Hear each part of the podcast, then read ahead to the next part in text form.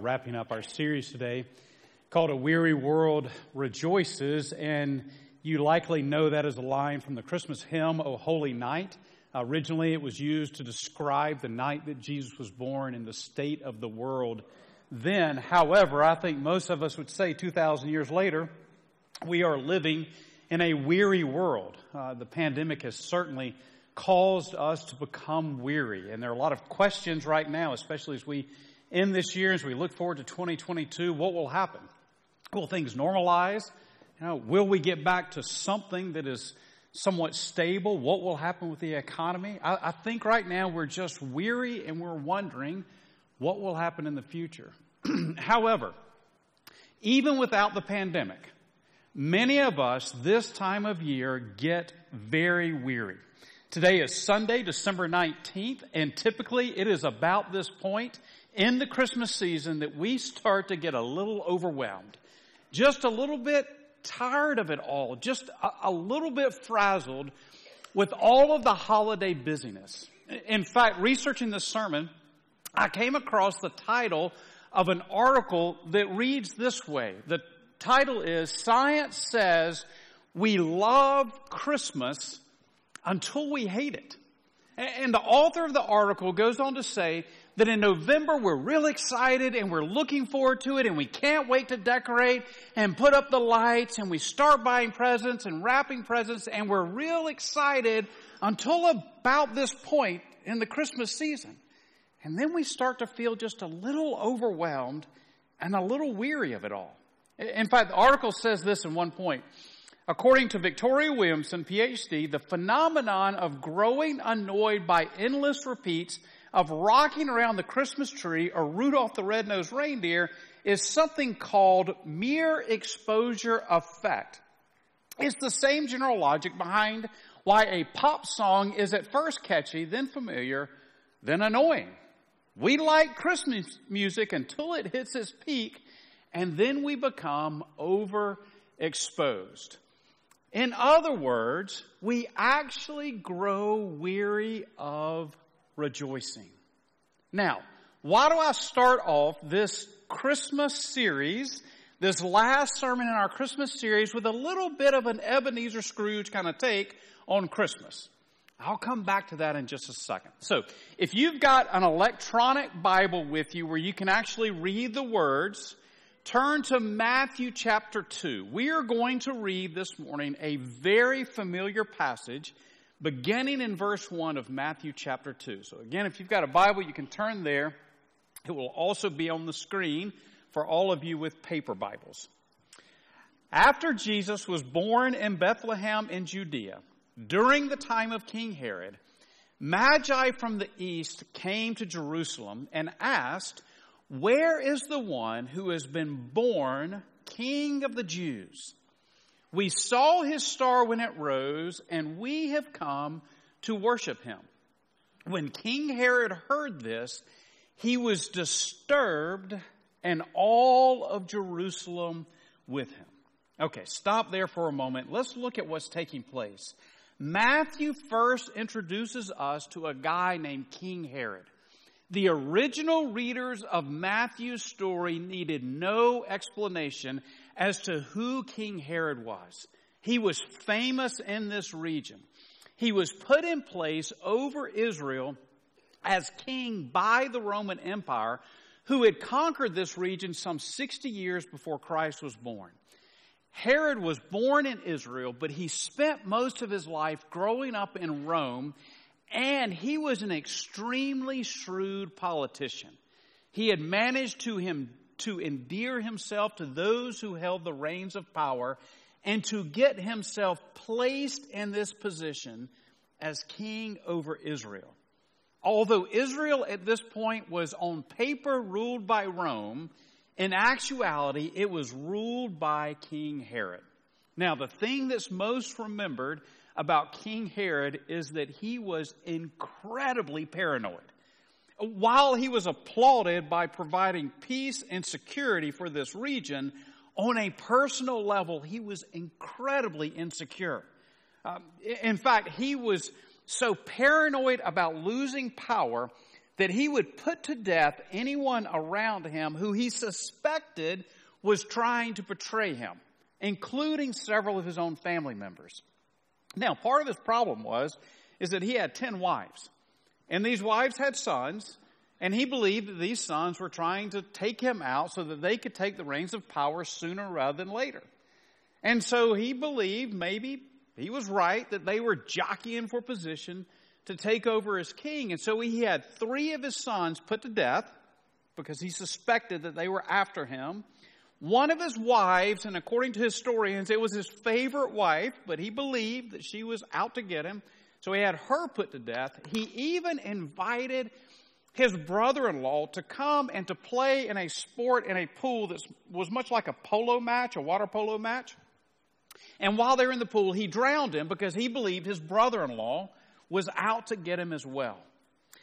He was so insecure that when Herod knew that he was dying, he issued a decree that all of these prominent citizens throughout Israel were to be rounded up on the day of his death and brought to Jerusalem to the hippodrome in Jerusalem. The hippodrome was this arena where they had chariot races.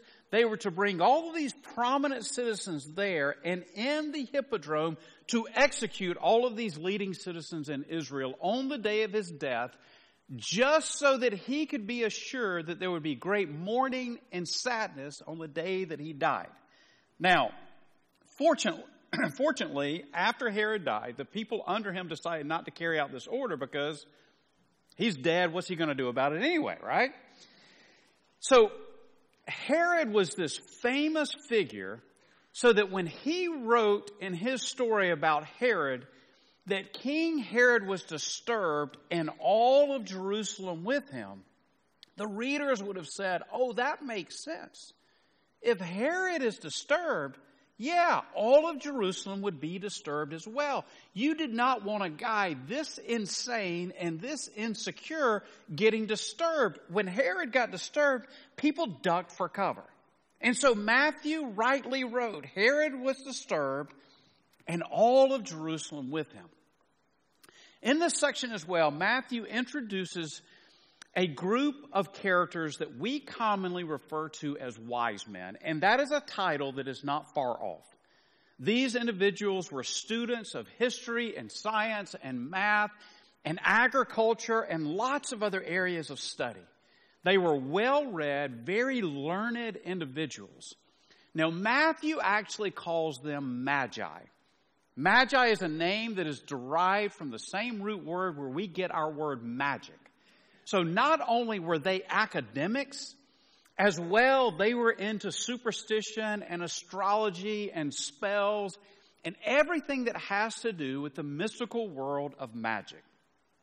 Now, church tradition holds that there were three. Matthew doesn't tell us that. They brought three gifts to Jesus, so we assume there were three. That's probably the most logical guess, but there could have been two, there could have been ten. We just, we just really do not know. Now, even though they were very smart, learned individuals, when you read the text, the question that naturally arises is this. How did these wise men or how did these magi know about Jesus? Of course, Matthew tells us this. They respond, we saw his star when it rose and we have come to worship him. That's it. That's all we know is that there was a star. How in the world did they connect this star with the birth of the king of the Jews? Why didn't they connect it with some other event? What made them see a star and say, that must mean that the king of the Jews has been born? How did the birth of Jesus end up on their radar screen? Now, ultimately, we don't know. Matthew doesn't tell us. None of the other gospel writers record this account. There's no way that we can know for sure. However, there is one explanation that stands out as the most logical reason that these magi showed up at the palace of King Herod and asked about the king of the Jews. Back up for just a second, about 500 years. And if you've got a Bible and you want to turn there, look at the book of Daniel. At this point in Israel's history, they were ruled by Babylon. They had been conquered by the Babylonians, this powerful nation located to the east of Israel. The Babylonians, after they conquered Israel, they carried off many of its leading citizens from Jerusalem and other parts of Israel back to Babylon. It was a way that they could contain control over people they had conquered. One of those prominent citizens was a teenager named Daniel. Now, if you grew up in church, you know that name. When you were in Sunday school, you heard the story read about Daniel in the lion's den, how God protected Daniel in the lion's den when Daniel followed the Lord and disobeyed the order of the king. You're familiar with that story. Before that event, when we back up from Daniel in the lion's den, we read a story about Daniel correctly interpreting a dream for the king of Babylon, a man named Nebuchadnezzar.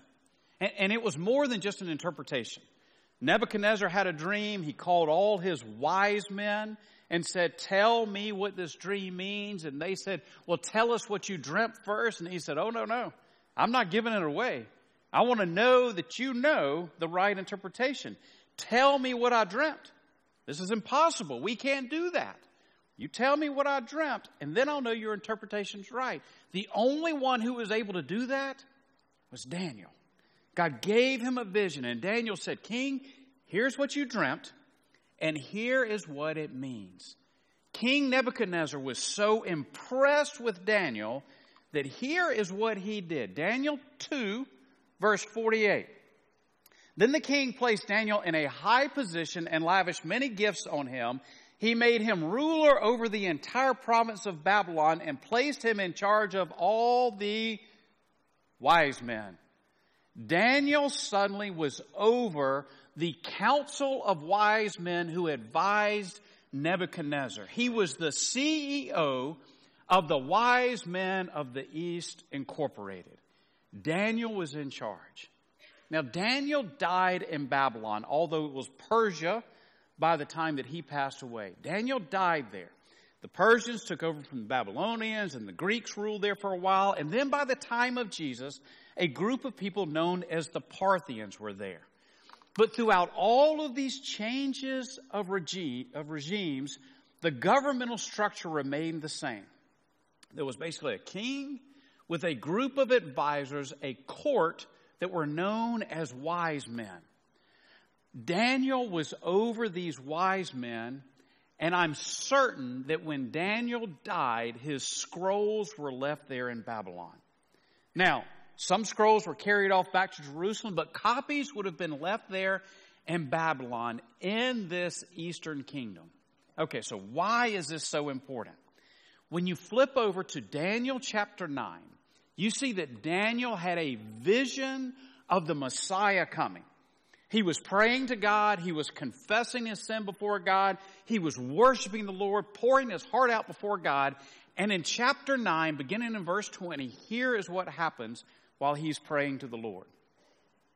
While I was speaking and praying, confessing my sin and the sin of my people Israel, and making my request to the Lord my God for his holy hill, that is Jerusalem that sits on Mount Zion. So he was praying for Jerusalem, the city that had been destroyed, a country that had been destroyed. While I was still in prayer, Gabriel, the man I had seen in the earlier vision, that's the angel Gabriel. If you've been with us for this series, we've seen Gabriel. Remember, he worked overtime that first Christmas, had used all his vacation in the summer, and so he was doing all the heavy lifting at Christmas. Gabriel appears to Daniel came to me in swift flight about the time of the evening sacrifice. He instructed me and said to me, Daniel, I have now come to give you insight and understanding. As soon as you began to pray, a word went out which I have come to tell you, for you are highly esteemed.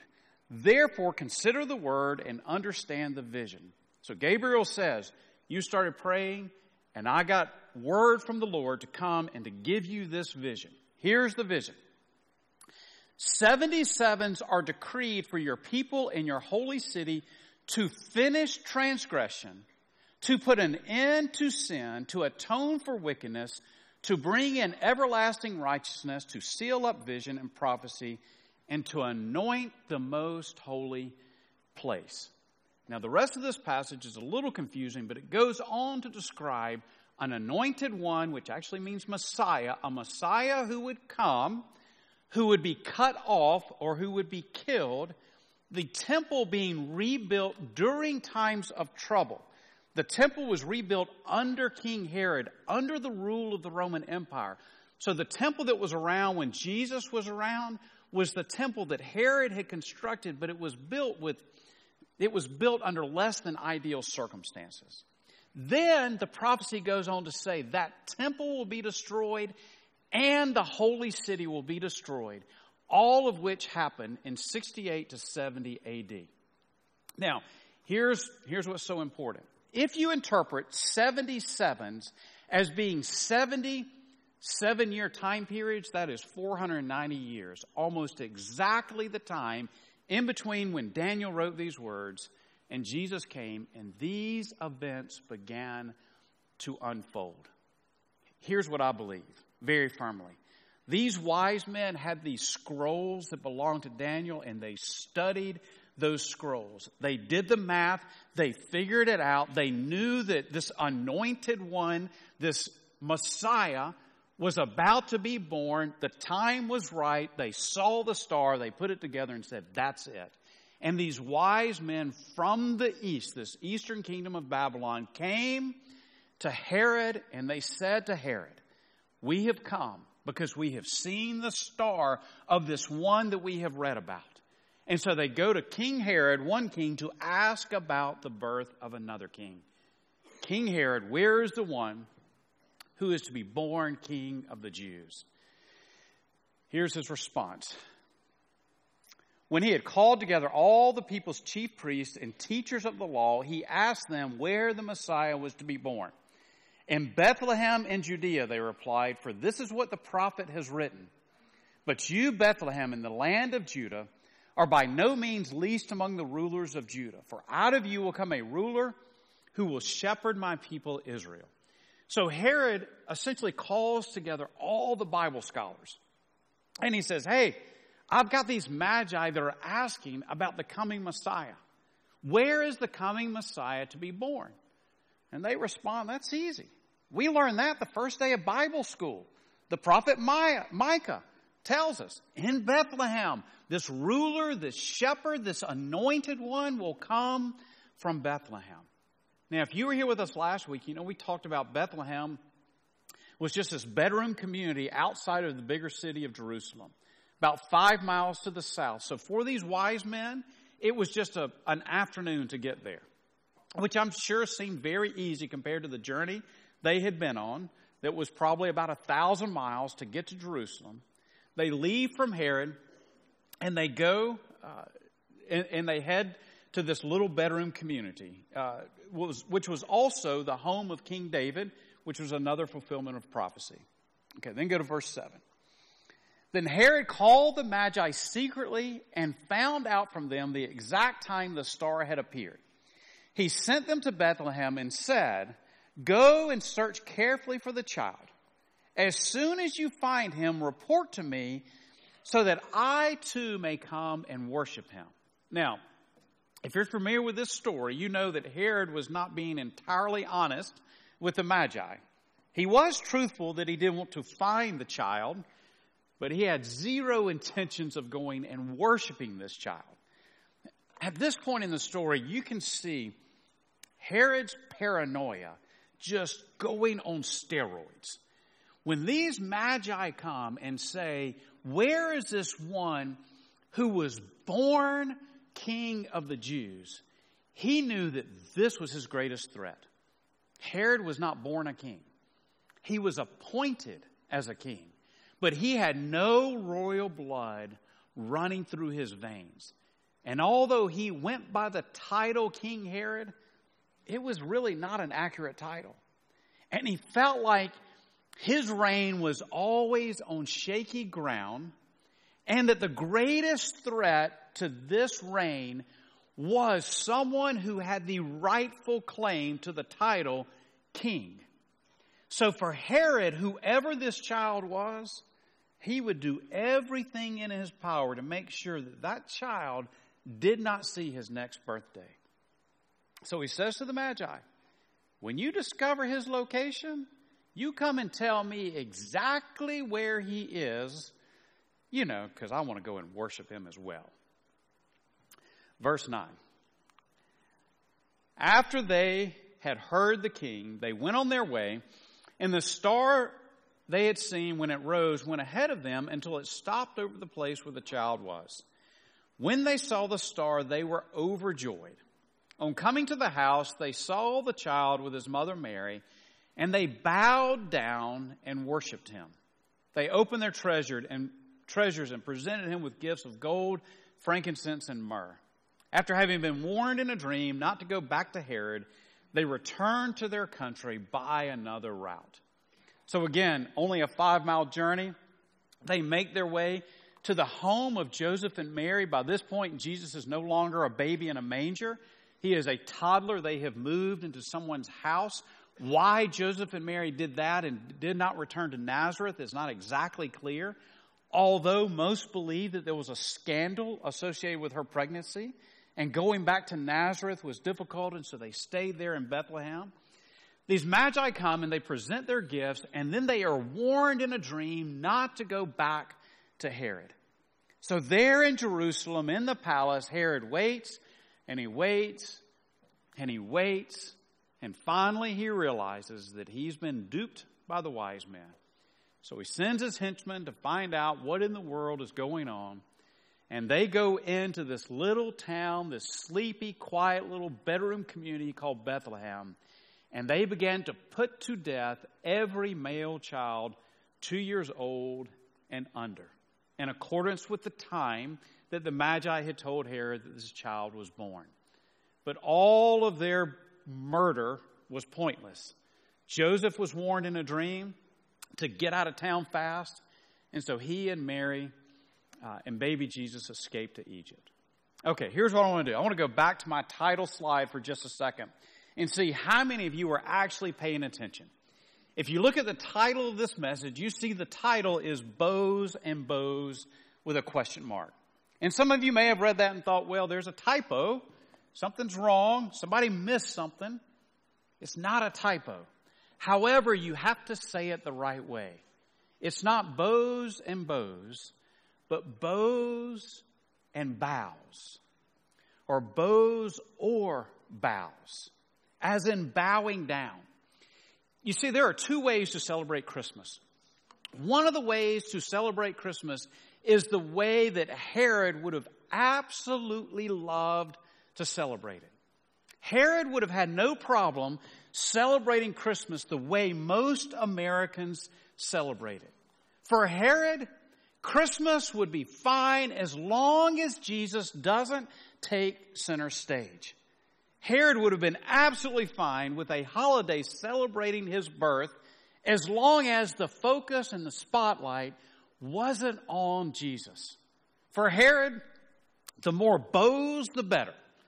The more lights and food, uh, the more Christmas movies feature, featuring some kid who's left at home alone during the holidays, or featuring a kid who all he wants is a Red Ryder BB gun for Christmas you know, or a movie about a human elf going to New York to try to find his dad.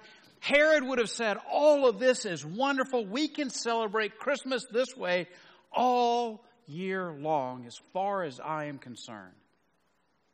Several years ago, Lifeway Research did a study on the way the majority of Americans celebrate Christmas.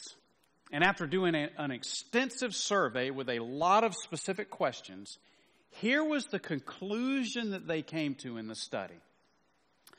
Americans give Jesus a head nod at Christmas, but spend most of the season pleasing their eyes, ears, and taste buds with decorations, music, and meals.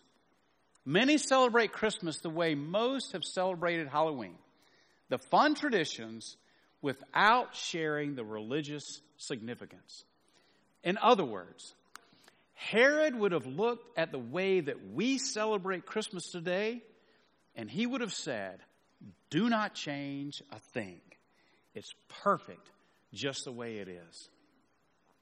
Years ago, when our two oldest children were, were very young, three and four years old, we had one Christmas that, in my opinion, had just gotten out of hand. Uh, we got home from the Christmas Eve services, and I walked into our den, and I looked underneath our tree, and I said, "It's just, it's too much. There's too many presents. Uh, it's something that's easy to do when your kids are young. You want them to wake up and be excited on Christmas morning, and we had just, we had gone overboard. And that Christmas Eve, I began to feel some guilt over the way that we had celebrated Christmas. And so that night, as we put our then four year old daughter and our three year old son to bed, we said this In the morning, when you get up, you are not allowed to go downstairs until you come find us in our bedroom. You cannot go into the den first. Come find us first in the bedroom. So we went to bed that night, and at 4:30 in the morning,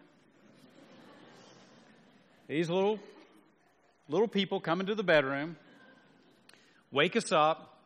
We have to turn the light on. It's still dark outside. They crawled into the bed with us, and I said, okay, here's what we're going to do this morning. I want to ask you, what is Christmas a celebration of? And growing up in a pastor's home, they knew enough to go, it's Jesus' birthday. Yeah, that's right. It's Jesus' birthday.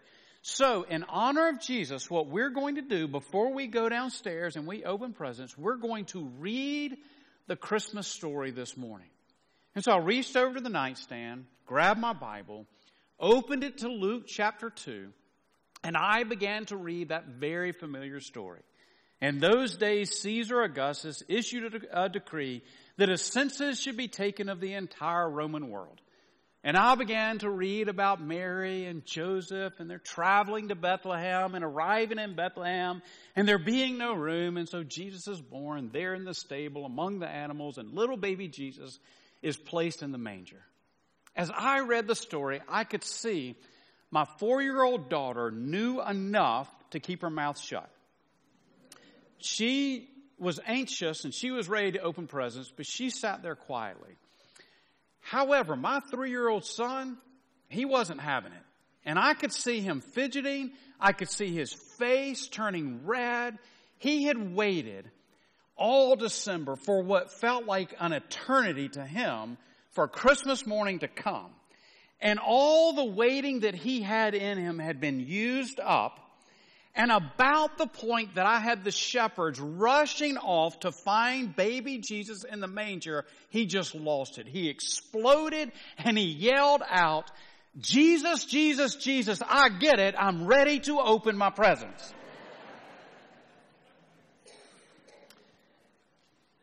what my three year old son expressed that morning is honestly the way that most Americans celebrate Christmas.